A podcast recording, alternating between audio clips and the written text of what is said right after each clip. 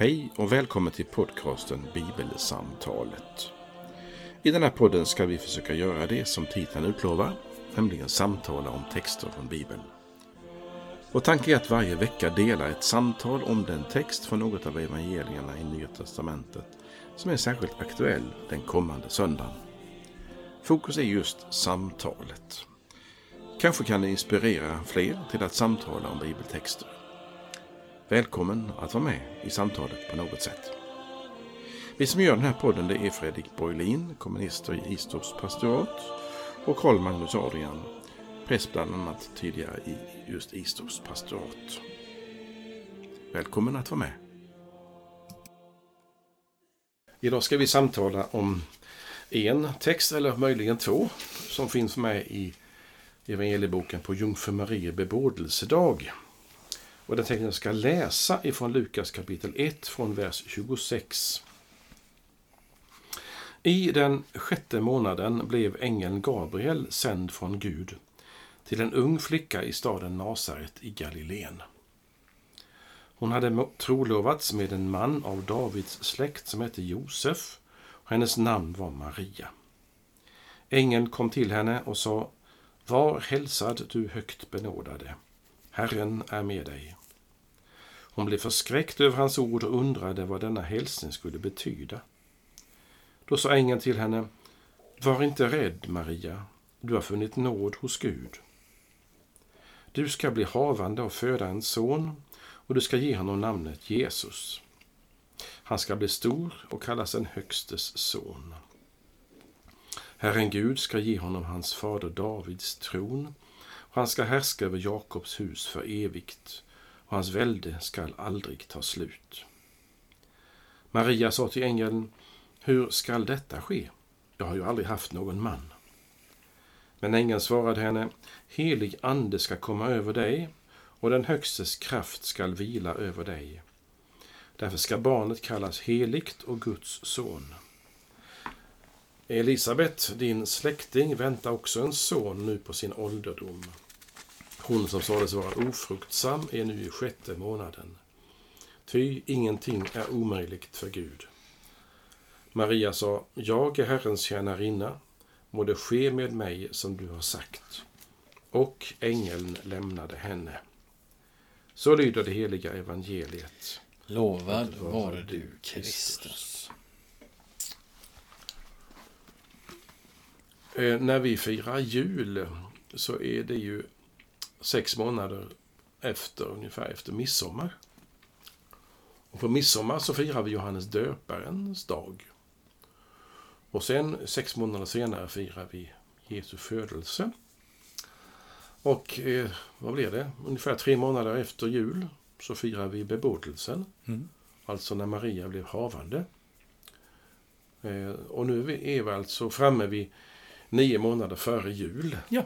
Så det är ständiga kontakt med hela kyrkoåret. Hela, ja. hela året är liksom ständigt levande för oss, eller närvarande. Det, det tycker jag är fint mm. med kyrkans historia. Vi ser både framåt och bakåt. Ja. Och nu ser vi framåt. Um, Jungfru Maria bebådelsedag. Först ska jag säga det som vi inte vet någonting om. Och det är att vi befinner oss i Nasaret. Ja, det vet vi. Men vad gör Maria där? Eh, är hon sina, hos sina föräldrar? Är hon, eh, bor hon själv? Ja, nu har hon trolovats med Josef, som väl också bor där. Och trolovningen innebar ju, och det vet vi ju, eh, någon sorts särboskap. Man väntade på gemenskapen och föreningen tills man var gift. Men det som jag menar man inte vet någonting om, det är hur gammal är Maria? Är hon 13, 14, 15 år gammal? Är det en liten flicka? Och då har jag gjort mig en bild och den behöver ni som lyssnar inte alls eh, fästa er vid. Men jag ser henne framför mig i köket. Eh, där kvinnorna ju hade verkligen sitt... Eh, ja, de var ju regenter kan man säga, drottningar i köket. De skötte ju det. Och, hemmet var ju liksom kvinnan som bestämde om mig, förstår jag. Och nu är hon kanske den som sitter där och jobbar där. Och så är hon i köket och så är det en liten öppning utåt. Det var väl inget fönster utan bara en öppning. Och så plötsligt ser det ett ljussken i rummet och så hör hon en röst. Där hon, 14-åringen, står och sopar eller håller på med någon bakning eller vad hon gör för någonting. Eh, var hälsar du högt benådad, Herren är med dig. Och så står det, hon blir förskräckt. Där är jag i, i min tanke. Eh, och jag funderar, eh, som du vet från tidigare också, det här med hur bibliska möten har gått till. Eh, när vi talade om änglarna som sjöng för herdarna Mm. på julnatten. Mm. Så också var inte rädda. och när Mose är på berget och håller på med sin fårskötsel så Mm. är det en buske som brinner men brinner inte upp. Och så blir han intresserad och så får han liksom uppfatta, oj, oj, oj. Det här är inte något vanligt som händer. Alltså hur uppfattar man Guds tilltal, Guds närvaro, Guds uppenbarelse, om jag använder det, det vackra Mm. ordet. Eh, och mitt lilla slutord innan du tar vid nu, det är att Maria vet ingenting om någonting. Nej. Och den här, jag, jag tycker om uttrycket, den heliga ovissheten. Mm. Det bara drabbar henne. Mm. Ja, det tycker jag om. Ja. Det är något väldigt fint i detta med eh, eh lab, när du säger detta med ovissheten tycker jag. Det är väldigt fint detta med Maria har ju invändningar.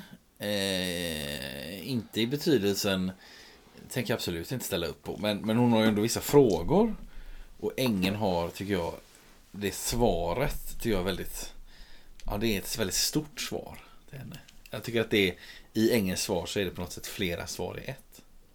Eh, jag funderar på om jag skulle börja där eller om jag skulle ta en annan liten tråd. Jag gillar ibland att prata om sammanhanget. Men vi, vi, vi kanske kan ta det sen. Eh, jag, jag, för jag tänker mycket på detta med, med Marias invändning. Att det är, jag tycker, eh, hon är där, vi säger att hon är i köket som du eh, var inne på där. Och kommer en ängel och redan det är ju rätt ovanligt. Eh, Tänker på varje gång jag står i köket, sällan kommer änglar. Eh, och så, och så, så invänder hon ändå så helt rimligt, hur ska detta ske? Jag har aldrig haft någon man. Det är, så här, det är gammal hederlig biologi. Eh, Maria vet vad som är förutsättningarna för att en människa ska bli till. Det är också de förutsättningarna som Gud har skapat och bestämt. Eh, vid ett tillfälle hörde jag någon säga att det här med jungfrufödseln ungefär visar på att detta med sexualiteten skulle vara så väldigt laddat i kristna sammanhang. Och jag tycker att det är ett tankefel. Skulle vara laddat. Ja, det skulle vara laddat. Menade någon då? Jag håller inte med om det. Jag tycker det är ett tankefel. Eftersom det är just Gud som har bestämt hur vi människor ska bli till. Eh, Det vill säga, det är en gudomlig ordning. Eh, Och Jesus... Ja, nej, ja, Nej, nej, Och, jag, och då liksom poängen är, Jesus blir inte till genom helig ande och utan Josefs inblandning för att Gud skulle ha liksom problem med hur vi blir till. Jesus blir ju till genom helig ande för att han är olik oss jag i ett avseende. Men, skulle jag säga också, innan du går, går på detta. Och den här olikheten visar sig redan i sättet som han blir till. ja, ja. Eh, på samma gång vill jag säga då som en motgrej, sen ska du få komma in. Nej, jag kan, jag kan Eh, man kan också vända på det. Eh, det som händer idag i texten är att Jesus blir till. Han är olik oss så tillvida att han blir till genom helig ande. På ett sätt som inte jag har blivit i alla fall.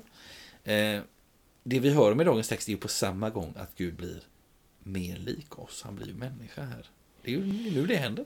Ja, det är ju väldigt fint. Och Gud har aldrig varit så lik oss som när han blir människa. Nej. Nu får du hugga. Nej, nej, nej. Det är både bara... Nej, jag vill inte hugga tvärtom. Mm. Jag tar bara sista först. Alltså att både då en, någonting helt annat och som vi. Mm. Tack. Men, men det jag är nyfiken på, för jag, det du började med att, att någon hade gått igång på att sexualiteten skulle vara någonting, ett ord som, vad sa du för ord? Laddat. eller- Laddat. I, det, i, det, med, I denna text. Nej, men me- man menar Ja. mer att eh, det är jungfrufödseln och det, ja, det är så laddat med sig sexuella och så. Liksom. Och då tänker jag, Aha, han skulle kommit till och sluppit det sexuella ungefär. ja. Och då tänker jag, då har man missat Aha. poängen för det är ändå Guds... Det är ändå liksom, det, det är Gud som har bestämt sättet på vilket vi människor blir till. Eh, Tack. Ja, men det är ju, ja, om det ska sägas, jag tänkte bara att det är så självklart, men det kanske inte alls är självklart att, att om kyrkan eller om kristna eller om människor i allmänhet nedvärderar det sexuella och tänker att det, vi ska liksom vara, vara kvitt det sexuella för det ska bli verkligt fint och bra Mm. och, och gudfruktigt och så. Mm. Det säger ju nej till den typen av uppfattning. Absolut. Mm. Tack för det. Mm. Det behöver vi inte gå igång på mer. Nej, nej. Men, men och sen tycker jag var så bra när du sammanfattade sen efter det att säga att va- varför är det så att den helige Ande är indragen i detta drama? Mm. Det är ju så tydligt som helst. Mm. Jag kan läsa det igen eftersom jag läste texten nyss. Ja. Det står så här. Helig Ande ska komma över dig. Det säger ängeln. Mm. Och den högstes kraft ska vila över dig. Jajamän. Nu kommer det. Därför kallas barnet heligt och Guds son. Mm. Jag säger det igen. Det är bra med grammatik, Mm. kunskap ibland.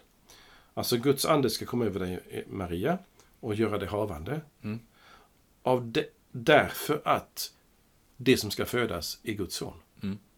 Så att, jag menar, du, sa det mycket mer sammanfattat att, att eh, när Guds andes medverkan i detta med bebådelsen är ju därför att barnet ska vara i Guds son. Och om det inte är så att Guds ande är närvarande i detta så är han ju en människa, dock bättre än vi. Mm. Men han är ju inte, han är inte mycket mer än en människa ju. Och det här eh, kan jag gärna ta en parentes kring Mm, om kör. du inte sitter Nej, och kör. trycker på något här. Nej. Jo, alltså att om, om han är människa, Guds son, eh, så är han som du sa nyss, både den som är liksom lik oss och så är han annorlunda för han är Guds son. Han är Mm. tillkommen på ett annat sätt. Och när man då har haft bekymmer med, som man haft i kyrkans historia, och vi sa ju i förra avsnittet att, att ibland så är den kristna bekännelsen verkligen frustrerande och Mm. man blir irriterad på lärosatser. Och därför tar man bort den här tanken om, om den heliga Andes medverkan Mm. i vår text idag. Man tar bort att Jesus går på vattnet och så vidare. och så vidare. Man får bort anstöten och hittar någonting annat istället. Så att man inte fäster sig vid oväsentligheter, menar man då när man kritiserar detta. Eh, och då har man ju eh, ibland eh, för, tagit in i kyrkans historia det vi kallar för adoptionsteorin. Att Jesus, Josefs son och Marias son adopteras när han döps och blir Guds son. Mm. Eh, Och då går han in och, liksom och blir Guds son på ett speciellt sätt. Men innan var han det inte. Jag tror att man har den, hade också den läran därför att man skulle liksom få ihop det. Mm. Man vill inte tänka att, att Josef är, är utan medverkan här. Alltså man gör sig ganska mycket möda för att, för att komma undan vår text. Mm. Och det här säger jag inte därför att jag är så lättlurad och jag är så, tror så väldigt mycket så jag har inga tvivel alls om detta. Jag säger bara att detta är vad kristen tro lär och undervisar om. Kyrkans bekännelse och skriftens mening. Och det är, ingen, det är inget tillskott senare i Lukas evangeliet Mm. i någon redaktör på 300-talet. Mm. Nu Så har jag en dum teori som ju inte alls är, är, har en mening i. Utan det är en del av sammanhanget för att han är Guds son.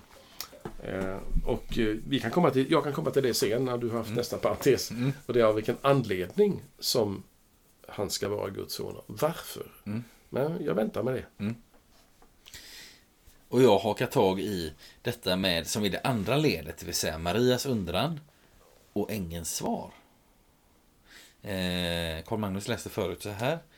Ängeln svarar Maria, helig ande ska komma över dig och den högstes kraft ska vila över dig. Därför ska barnet kallas heligt och Guds son. Och så fortsätter ängeln så här. Elisabet, din släkting, väntar också en son nu på sin ålderdom. Hon som sades vara ofruktsam är nu i sjätte månaden. Så ingenting är omöjligt för Gud. Eh, Då kan man fråga sig så här, är det här med ängelns svar och tycker det är spännande så här. Eh, svar, svar, svarar ängeln bara på den, den tydligt uttalade frågan här? Eh, det, det tycker jag ibland är, är spännande det här med frågor och svar. Nu, nu blir det en parentes på parentesen, men, men för, för inte så länge sedan så hade vi bibelstudium i, i, i KU-gruppen. Och då var vi i Markus, vi, vi läste Markus evangeliet. Och då var vi i Markus 13 och då frågar, då pratar Jesus om den sista tiden. Och så eh, eh, frågar lärjungarna, så här, det är några lärjungar som är med på, tempel, eller på Livberget. Och så frågar de så här, eh, säg oss när allt det här ska hända då, när den sista tiden kommer. Säg oss när allting ska hända. Och då läser vi då Jesus svar som inte är, ja men det blir tisdagen den 24 då och då. Utan Jesus börjar med något helt annat. Se upp så att ingen bedrar er och så vidare. Och så, vidare. så det blir ett ganska långt svar. Men just det här fråga och så svaret och så vad innehåller svaret? Eh, då kunde någon tänka, eh, ibland kanske vi inte får hela svaret, men ibland, som här, så får vi mer än svaret. Mhm. Alltså, för jag tänker så här, ängelns svar innehåller så mycket. Eh, du, du, du som lyssnar behöver inte alls hålla med om detta, men, men du får gärna fundera över det. Alltså, dels så svarar ju ängeln på Marias fråga, hur ska det här gå till? Jo, helig ande ska komma över dig.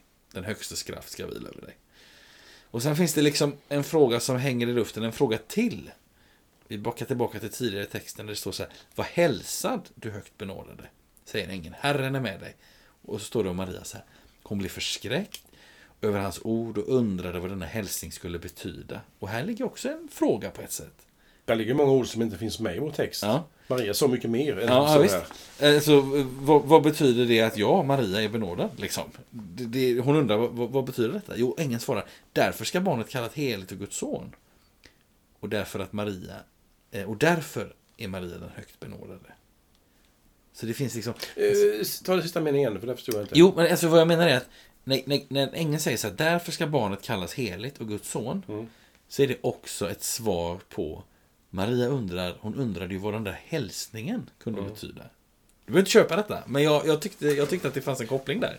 Nej, det är så att jag inte förstår dig. Förklara igen. Vi gör så här. Ängeln kommer Ja. till Maria. Japp. Han säger, var hälsad du högt benådade. Amen. Maria blev förskräckt och undrade, vad betyder den hälsningen? Just det. Och det, så att säga, det är ju också en fråga som ligger i luften. Mm, mm.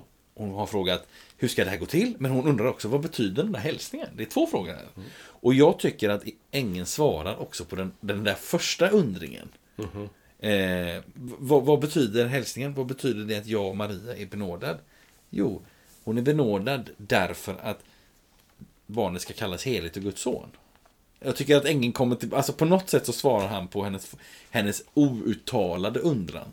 Okej. Ja. Då ska jag formulera, om jag förstår dig, vad du menar. Ja.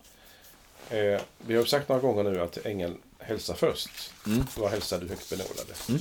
Det vill säga, först är det en hälsning som innehåller ordet du är benådad. Alltså du är föremål för någonting, eller du är på ett visst sätt. Mm. Eller du har en egenskap, eller du har en kvalitet. Det har man tolkat olika ju. Mm. Eh, och sen kommer hennes förskräckelse och hennes undran. Alltså hon fattar inte någonting. Vad, hon står där i köket för mig och, och, och säger, vad är jag med om? Mm. Alltså, det är det hennes, hon gapar som en fågelholk Mm. inför detta. Och då vill ängeln hj- hjälpa henne att hon inte är rädd längre. Du ska inte vara rädd. Alltså, på vanlig svenska. Slappna av nu min Mm. vän. Slappna av. Du ska bli havande. Och, och då kommer själva som liksom poängen med uppdraget från ängeln Gabriel. Du ska bli havande föda en son. Och sen kommer hennes följdfråga. Ja men det går ju inte, jag har ju ingen man. Mm. Och sen kommer en helig ande in i bilden. Och så eh, så att det är ju hela tiden ett, ett jag säger inte alls emot din, din Nej, tes. nej, nej. Utan Det får du det, göra om du vill. Nej, men det gör jag inte. Nej. Det är ett steg, stegvis fram. Mm. Där jag är ju fortfarande, märker jag i min tanke, jag är inte framme så långt som du, mer än när, jag citerade nyss som helig ande. Utan jag tänker fortfarande på det här med den rädsla som mötet innebär. Mm. Och den fullständiga ovissheten om vad allt handlar om. Mm. Alltså, vad, vem är, vad är det här med Gud och med änglar? Och Mm. Jag fattar ingenting. Eh, jag är så fascinerad över att Gud ger nåden, alltså gratisgåvan i det här Mm. fallet ju, eller uppdraget Mm. till en flicka som inte vet på något sätt någonting. Man kan inte, man skulle inte kunna beskylla henne för att aha, du tror att du är någonting Maria. Mm. Nej, hon är totalt nollad alltså. Mm. Totalt nollad. Eh, det, det är som om någon skulle ge mig någonting som komma någon, med någon banan från Sydafrika och kasta in i, i min bil. Mm. Alltså, ursäkta dumma exemplet. Men det är totalt från ingenting. Ja. Eh, och, det, och det här som, ni, som du anar, det handlar ju om att Maria har inte tidigare några kvaliteter som gör henne speciellt redo för detta. Och nu kanske våra vänner katoliker eh, liksom anar att jag aldrig kunnat konvertera till den respektabla konfessionen som jag absolut tycker att den är. Därför att här förutsätter man i katolsk tradition att Maria också är annorlunda. Och jag säger inte nu att, jag, att det är omöjligt att hon är annorlunda. Men jag tror inte det. Jag tror att hon är precis vem som helst. Och det gör att själva det som sker och nåden är ännu större här för mig. Än om hon alltså hade varit förberedd på detta. Och, och nu så är hon beredd på att ta emot detta för hon vet ju att hon speciellt bär någon, någon egenskap som behövs för att Guds son ska födas. Nej, ingenting. Alltså Gud kallar en person som, från, från scratch. Gud kallar en, en, en profet som säger Vadå? Jag kan inte tala ditt ord. Gud kallar alltså personer som inte alls är med på banan.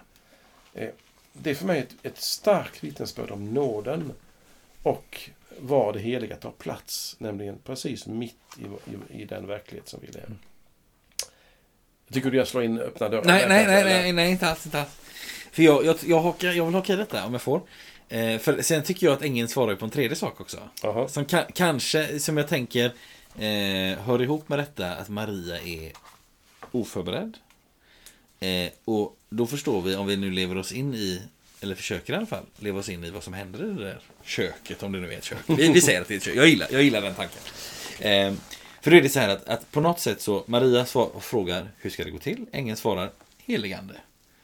Och så, tänker jag så här, tänkte jag så här också, men det finns en liksom, det finns också en, en, en undran i vad betyder det att jag är högt benådad? Ja, men eh, barnet ska kallas heligt och Guds son och det, liksom nåden är där. Men, nu kommer en tre, tre, tredje steget i denna raket. Och sen fortsätter ju ängeln. Han fortsätter ju prata. Och, till skill- och då tänker jag så här, och då har det ett syfte. Om jag pratar och pratar och pratar så är det inte alltid ett syfte alltid. Men jag tänker att om ängeln fortsätter prata efter att han har svarat på, eller den har svarat på, vad den till synes liksom, tydliga frågan. Så fortsätter ängeln att prata och tänker så här, då måste det ligga en fråga i luften som jag inte känner till, kanske. Då står det så här, ängeln säger, Elisabet, din släkting, väntar också en son nu på sin ålderdom.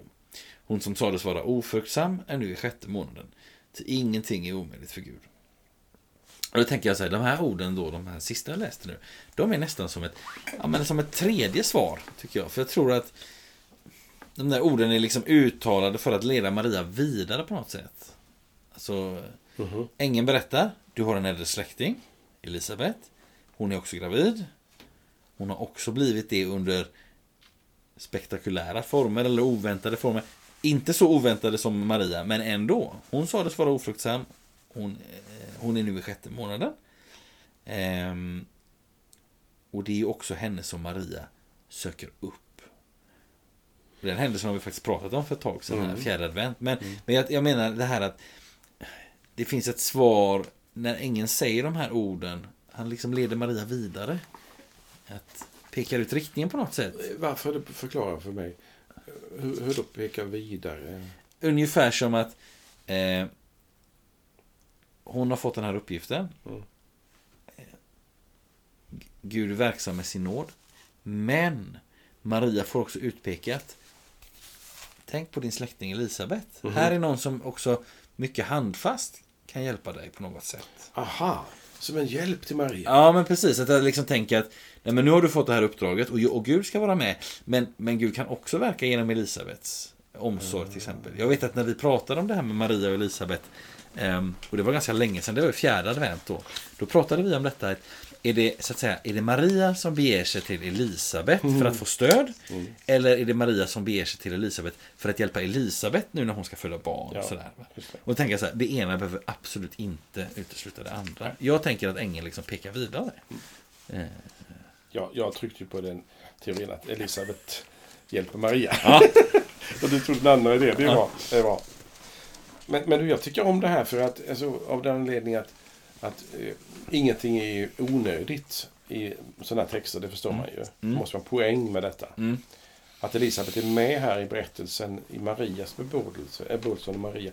Det, hade inte varit nödvändigt så ju. Nej. Det hade kun- kunnat gå alldeles utmärkt utan att markera Elisabets havandeskap Ja. som är på gång här. Eh, men det gör hon. Men, men grejen är, tror jag, den sista meningen som ängeln säger.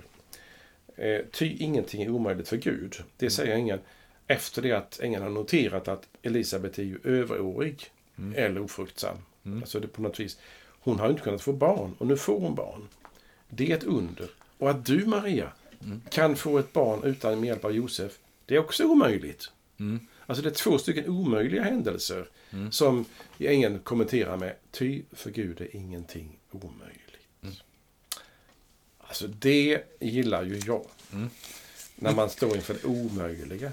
Jag tycker ofta i, i bönen när jag tänker på det jag ber om ibland så är det så att jag har inte en suck idé om hur Gud ska verkställa det jag ber om. Ibland tycker jag ju att jag har förberett i min tanke att Gud, det och det skulle vara möjligt. Hade jag varit Stålmannen och god så skulle jag gjort så och så och så. Kan du inte fixa det? Eh, Det är ju verkligen både naivt och barnsligt, men så är jag. Jag, så, jag tänker så. Men ofta i min bön så, står, så, så, ber jag och har ingen aning om lösningen. Den är helt omöjlig, skulle jag säga. Och det finns så många exempel i både i Bibeln och kyrkans historia och tradition om det omöjliga. Eh, och eh, jag, jag tycker om de här två omöjliga händelserna i vår text idag. Maria eh, tar ju inte emot det här först. Först är hon rädd och sen säger hon nej. För det finns ingen möjlighet. Och det är precis så, tycker jag, också i, i våra liv. att Rädd betyder att jag förstår mig inte på detta. Vadå, finns det en Gud? Och om jag ber, hör Gud mig? Hur många miljarder människor finns det idag som ber till Gud? Skulle han höra mig när jag ber här? Alltså det är helt omöjligt. Alltså man har en mängd sådana tankar om att det, det omöjliga, det är precis det som är det levande för mig. Och inte, "Ja, jag tror på allt, jag har inga problem alls med tron. Eh, utan det, jag tycker det är alldeles omöjligt. Och det är Marias eh, liksom, första invändning, som vi pratat om nu en stund. Att hon inte förstår sig på sammanhanget. Och när hon börjar förstå sig på uppdraget, då kommer ju nästa problem. Ja, jag fattar nu att jag ska bli mor till Guds son. Men jag har ju ingen man. Mm. Men det vet ju Gud, om Gud är allsmäktig. Ja, just det. Och så kommer då denna invändning, denna hjälp. Ja, men den heliga ande förstår du, Maria. Och då tänker jag återigen. Är Maria specialist på den heliga ande? Och så var jag visst. Ja, då fattar vi precis. Nej, jag förstår inte. Alltså när Gud gör någonting så, så griper Gud in där det inte syns finnas någonting att använda eller hä- hänvisa till eller anknyta till. Han bara kommer till oss på det sättet. Och därför så är den här texten för mig, det finns ett ord här som jag hela tiden ser framför mig som överskrift och det är nåd utöver nåd. Nåd utöver nåd. Eh, och då kan jag få berätta vad en god vän till mig som har varit mycket i Jerusalem lärde mig, och inte bara mig, för många, många år sedan. Och berättelsen är ungefär så här, och jag tar den fritt ur minnet, så den som kan berättelsen mer exakt får ju lära rätta till den i sitt eget medvetande. Men min gode vän, han är i Jerusalem, eh, bor där och ska eh, handla i Gamla stan, innanför murarna. Och så står han vid en sån här, mm, där de säljer allt möjligt, grönsaker och kryddor och frukt och sådär. Massor sådana finns det ju. Och så framför honom i kön eh, till bland annat där det finns kryddor som ligger upplagda i stora om, eh, liksom fat eller i burkar och så. Så är det en flicka som har en plåtburk eller glasburk framför sig i handen. Och så sträcker hon fram den till, till handlaren och ber att få den och den kryddan, vad det nu var för någonting. Och så tar eh, handlaren ner burken i kryddmåttkorgen och så fyller han den. Mm. Och så tittar han på kvinnan, på flickan. Och så ler han mot henne. Och så säger han på hebreiska, du ska få chesed. Alltså nåd på hebreiska. Används även i nu- nuvarande hebreiska ungefär. Och då tar han en näve från kryddan, eh, kryddorna. Och så häller han ovanpå burk, eh, burken som han nu har fyllt, fyllt så att det blir en råge. Just det, en liten kulle liksom. Kulle, ja. Ja. Det är nåden. Det är chesed på hebreiska. Alltså inte bara du ska få så du klarar dig. Utan du ska få ännu mer. Du ska få råge. Och då berättade min vän att när han liksom upp, uppfattade vad skäset har för betydelse rent konkret. Så är det inte bara, eh, ja ja, du ska väl få lite gröt. Nej, du ska få oxfilé. Mm. Är ni med? Alltså nåden är översvallande. Nåden är alltid mycket större. Och det finns så många exempel på detta. Ett exempel som jag håller på att jobba med i en bibelstudiegrupp är Den förlorade sonen. Som när han är på väg hem så, så förbereder han en liten minisyndabekännelse. Där han hoppas att han åtminstone ska få vara, jobba i ladan kanske, eller i ladugården. Det, ja. Mm. Och så får han allt tillbaka nästan. Han blir, han blir uppsatt, eller satt vid faderns högra sida ihop med sin bror. Och så blir han insatt igen. Han hade inte väntat sig det. Alltså nåd utöver nåd utöver nåd. Och då är bilden, för att kunna ta den innan du tar vidare. Mm. Då är bilden av den här Maria i köket. Mm. Eh, Som ingenting vet, ingenting kan mer än det som alla människor kan. Som hon kan utifrån sin bildning och sina gåvor. Hon tar emot eh, Gud på det sättet som man gör när man inte har förberett sig på detta. Hon säger först va? Och så blir hon rädd. Och sen kommer de naturliga frågorna. Ja, men jag kan inte. Jag vet inte. Mose när han står inf- inför öknen och ska, eller ska befria folket så säger han precis det han tycker först. Vem är du? Vem är jag? Jag kan inte prata. Jag har talproblem. Alltså alla invändningar kommer därför att det är jag när Gud, när Gud möter mig. Så, så, så, så öppnar det upp min okunnighet och min, min brist på möjlighet. Ja. Mm. Därför är nåd utöver nåd en rubriken för mig på det här lilla sammanhanget som vi håller på med. Mm. Jag tänker på detta med omöjligt också. Som du, eller det här som du sa, att eh, det, det är också ett- det här med att det är ingenting omöjligt för Gud. Att det, är liksom, det förekommer också på, ja, men på många ställen i Bibeln. Mm. Eh, jag tänker på eh, när eh, Abraham, han får ju löftet att han ska få bli fader till många folk. Mm, och, och att genom honom ska alla folk på jorden önska sig den välsignelse som, eh, som han har fått och sådär. Eh, och, så är, och Gud kommer ju liksom till Abraham då i första Mosebok upprepade gånger. Och en gång så är det när han bor i Mamre. Och så äter de en måltid det är- och det är lite, liksom, lite mystiskt nästan för det kommer, det kommer tre män uppenbara sig. Och sen så är det, så är det som han pratar med den, först med, han pratar med en och så pratar han med de tre. Och så, det är lite, och så är det Herren som är där förstår vi. Men, men sen så stannar Herren kvar och två änglar går. Ja, det är väldigt, det, det, det, läs, läs första Mosebok 18. Men, då är det så här, och det tycker jag också är en väldigt charmig berättelse. Att, eh, att liksom, eh, Gud talar med Abraham och, och, och, och han har, Abraham har hört löftet innan och sådär. Och, och, så säger, och så blir Gud lite mer specifik. För han säger så att jag kommer tillbaka till dig nästa år vid den här tiden. Då ska, då ska ni ha en son. Eh, och, och samtidigt så ler Sara som inte är med. Hon är inne i tältet. Hon ler. Och så tänker hon bara då jag är ju för gammal och sådär. Mm. Och då vet ju Gud det. Att hon ler. Och så säger han skulle något vara omöjligt för Herren. Ja. Och sen, när Jesus, långt senare, spolar vi fram bandet långt. Eh, när Jesus talar om Eh, att sälja allt och kamelen som ska genom nålsögat och sådär. Eh, oj, vem kan då bli frälst? Men för människor går det inte. Men för Gud är det möjligt. För honom är ingenting omöjligt. Ja, det är häftigt att det, det är något återkommande. Ja, det är verkligen... Ja. Um, jag tänker tillbaka igen. Jag, jag har ju vänner som är katoliker och jag har ju fått en stor respekt för mycket i den kyrkan, som jag kan säga så här. Eh, och lärt mig mycket. Eh, har du funderat på det här om... eh, Tycker du finns det någon poäng som du förstår utifrån det som du och jag har kommit fram till? Vi har ju inte hela facit och hela sanningen Nej, själva. Men det här med att, att Maria... eh, Ty, bör hon, eller borde hon vara något mer än den ovit, vet, än en vanlig flicka? Alltså, hon, det finns ju teori om att hon har då... Hon är också tillbliven på ett märkligt sätt ju, Mm. när, hon, när hon föddes och så. Just det, hon har också upptagits till himmelen. Ja, sen jag. Och jag på inget sätt skrattar jag åt, åt den här läraren. Jag, jag säger bara att jag förstår det inte riktigt. Nej. Och där är jag i min, Ja. i min tro. Men jag vill, vill gärna förstå.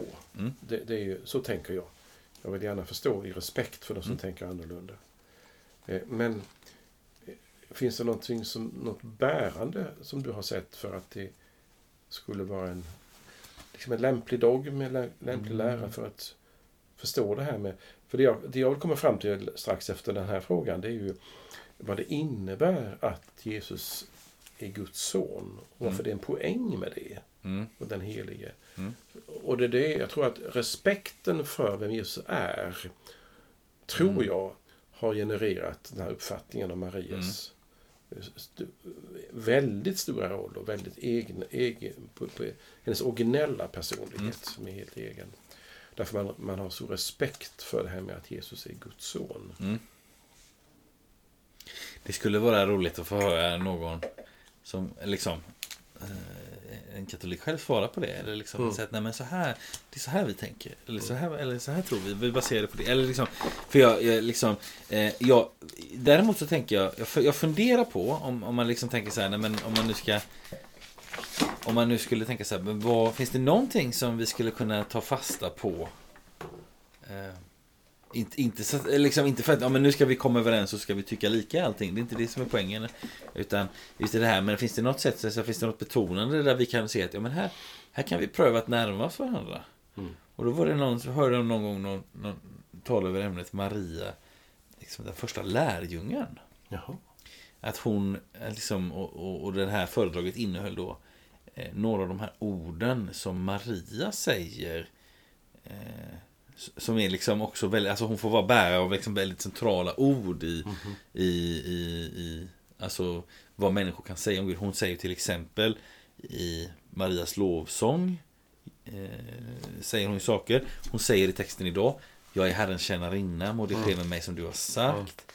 Eh, Johannes 2, bröllopet i Kana, så säger Maria så här till tjänarna. Gör det han säger åt er. Mm. Tänka, det är ju egentligen ett ord, verkligen ett ord för alla tider och alla lärjungar. Ja, men gör det som Jesus säger åt er. Alltså att man liksom...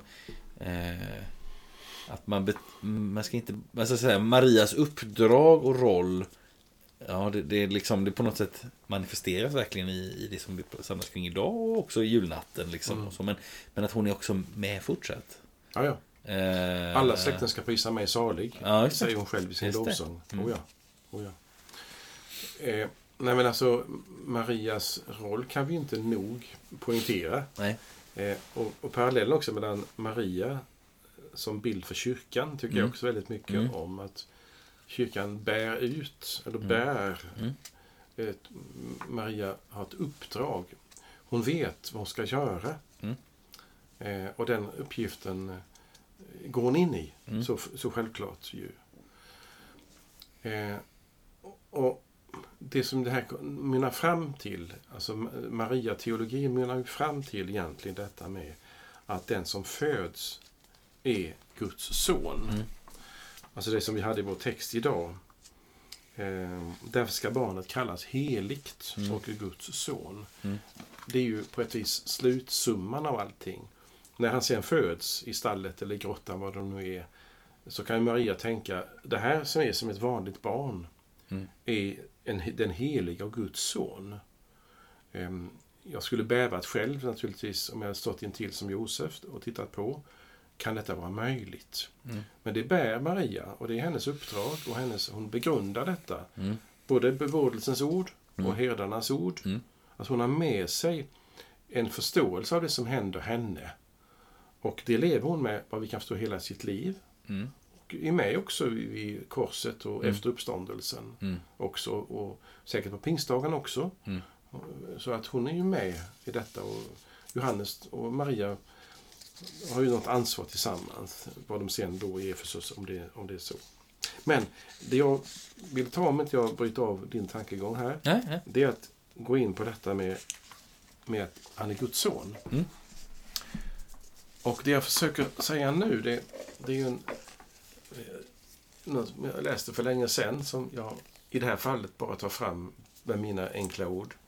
Och det är att varför blir Gud människa? Mm. Alltså det som är julens budskap. Vi är tillbaka där igen Mm. ju idag. Och då, alltså om, om Gud och människa kan förenas. Mm. Det är ju det, det, är ju det märkliga. Och då tänker jag mig, nu är jag mycket naiv med vilje, Alltså om den heliga ande på något sätt, som jag inte spekulerar i alls, eh, kan komma in och befrukta Maria. Eh, alltså det som föds är ju en, en människa som, som ser ut som en vanlig människa, säkert. Och så sägs det om honom att han är Guds son och så vet vi tillblivelsen, det är den heliga Ande och Maria. Alltså, hur kan Gud gå in i skapelsen Mm. och, och bli en del av skapelsen? När vi mycket tydligt lär oss i skapelseberättelsens början, kapitel 1 och 2 i Bibeln, att Gud och skapelsen inte är identiska. Gud är inte i trädet och inte i grässtrået. Utan Gud är utanför skapelsen och skapar allting. Som han stående utanför så skapar han allting och där sätter han sin avbild människan. Men här tar Gud ett steg till, och du sa det för en stund sedan ju. Mm. Att han går in och blir, blir en del i skapelsen och underordnar sig någonting i skapelsen. Även om Jesus har all makt, eller har mycket makt, och all makt ska ju bli honom given. Men han har ju möjlighet att skaffa hem 12 legioner änglar i ett semane, så han har ju en, en omänsklig makt, det vill säga en gudomlig makt redan som människa. Innan, innan döden och uppståndelsen. Men det, min, min tankegång handlar ju om att här blir Gud människa. Gud går in i skapelsen. Och då minns jag från kyrkofadern Irenaeus mycket, mycket fritt att å ena sidan så är det en människa. Det vill säga människan har förbrutit sig. Människan är syndare. Människan ska gottgöra sina synder. Mm. För det andra är han Gud, för det är bara Gud som kan försona och förlåta. Mm. Gud, där- därför är det Gud som i Kristus gör allt detta. Och så för det tredje visar detta att Gud och människan kan förenas. Alltså det gudomliga kan ta plats i en människa. Och då tänker jag på en sak som jag inte är specialist på alls. Men det är Jesus säger, Guds rike är inom er. Mm. Alltså du har fått del av den heliga Ande. Mm. Gud kan komma till dig och ta plats i din kropp, i, di, i dig som människa Fredrik, och i mig. Eh, Är det möjligt? Ja. Gud kan till och med bli människa. Alltså det vittnar om samma sak. att Även om skapelsen inte är det gudomliga, Mm. alltså Gud är inte samma som skapelsen, så kan Gud gå in i skapelsen på ett märkligt sätt. Mm. Eh, Och det är också, ska vi säga, en, kalla det gärna för en lära, Mm. lärdom, eller ett axiom, en tes, en dogm som vi är tacksamma över att vi, vi är med om i det här sammanhanget. Ja, eh, detta var ju tre stycken tankar. Så han är människa, Mm. människan har brutit sig, han är Gud, Mm. försoningen, Mm. och det gudomliga och det mänskliga förenas i Kristus. Som också har adress till dig och mig. Mm. För vi är inte Guds barn i den meningen som Nej. Jesus säger. Nej, det är vi inte. Och eh, jag, jag skulle vilja pröva en, alltså jag, det, det blir ju på något sätt så här, det blir ju i texten idag, som du säger Carl-Magnus, det blir uppenbart att eller det, det blir liksom, det träder fram för oss att det här, barnet ska kallas Guds son. Mm. Eh, ska vi se, nu ska jag säga, jag ska läsa. Eh, det står så här. Därför ska barnet kallas heligt och Guds son. Ja. Och lite tidigare säger han ska bli stor och kallas den högste sonen. Det, det är samma sak som nämns ett par gånger. Och det är ju, jag tänker så här, det är... Jag sa ingenting om sammanhanget i början. Ska jag prova att säga något om sammanhanget på slutet? För det? Eller? Ja, det är du, vad du själv. Ehm, jag, skulle vilja, jag skulle vilja backa tillbaka till där Lukas börjar. Alltså Lukas kapitel 1 och 2. Eh, jag tycker det är, så, det är så speciellt att läsa om, om Jesus. Alltså bakgrunden till när han föds. Födelsen och, och sådär. va.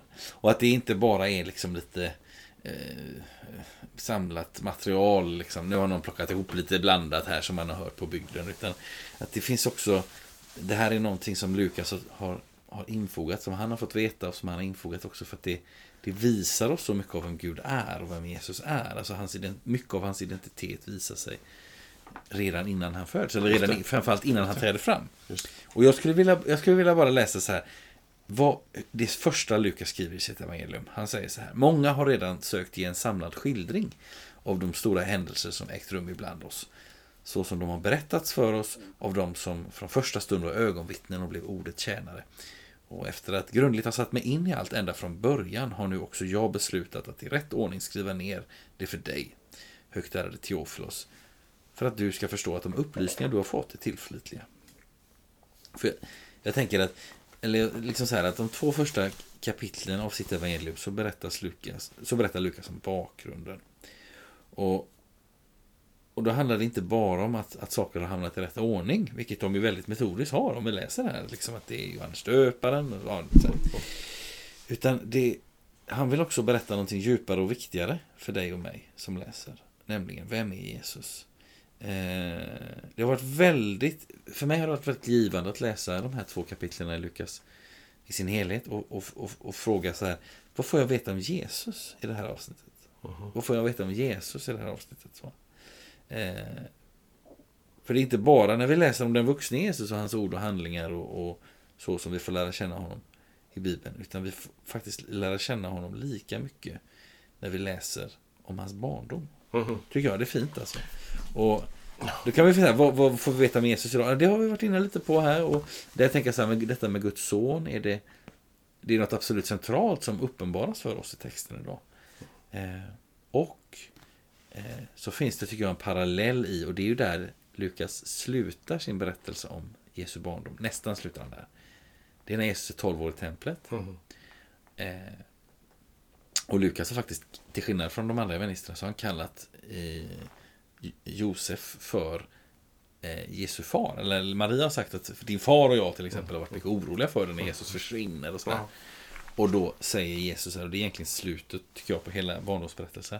Då säger Jesus här, var skulle jag vara om inte i min faders hus? Alltså där, där, där anar vi att där, har, där bekräftar Jesus själv, 12 år gammal, någonting som Maria får höra om i texten idag. Det tycker jag är fint. Den himmelske fadern. Ja. Ja, det är fint. Underbart. Mm. Tack för den. Jag ska sluta det här samtalet med att bara läsa sista verserna i vår text idag. Mm. Vi har talat väldigt mycket om allt det där, med från ängeln till och med Elisabet. Mm. Och som, som kulmen på allt, efter att ängeln sagt till allting, ingenting är omöjligt för Gud, så säger Maria, Jag är Herrens tjänarinna, må det ske med mig som du har sagt. Eh, inte många ord, men bara några få. Det finns någonting här i slutet där Maria ska säga, bekräftar som ett svar. Och jag tror att det är en poäng för mig. Jag ska säga för oss kanske, mm. för mig. Att i mötet med det gudomliga, med ordet och med kallelsen, det Gud visar, så mycket Gud visar, så finns det också en fråga. Vill du, Fredrik? Vill du, Karl Magnus? Mm. Och då svarar jag inte jaså, utan jag säger ja, eller kanske säger nej. Moses sa ju nej först, Mm. fyra gånger, väl, eller fem, innan han, vid kallelsen. Och Maria tvekar i alla fall väldigt mycket. Mm. Alltså, det är, var, var ärlig, var sann. Mm. Men det finns ett svar som du ska ge. Och när du sen kan, har avgett ditt svar, så, så kan du göra det. Och Maria ger sitt svar. Mm. Jag är Herrens tjänarinna, må det ske med mig som, jag, som du vill. Och det är inte fint. Mm. Där slutar vi. Mm. Eh, tack för gemenskapen på det sättet som man kan vara. Mm. när vi sänder en sån här samtalspodd. Roligt Fredrik sitta här och prata med dig. Mm. Vi önskar dig som lyssnar Guds välsignelse. Varsågod. Och tills vi ses igen så önskar vi dig också ett många fina dagar. Mm. Tack för idag. Hej då. Hej då.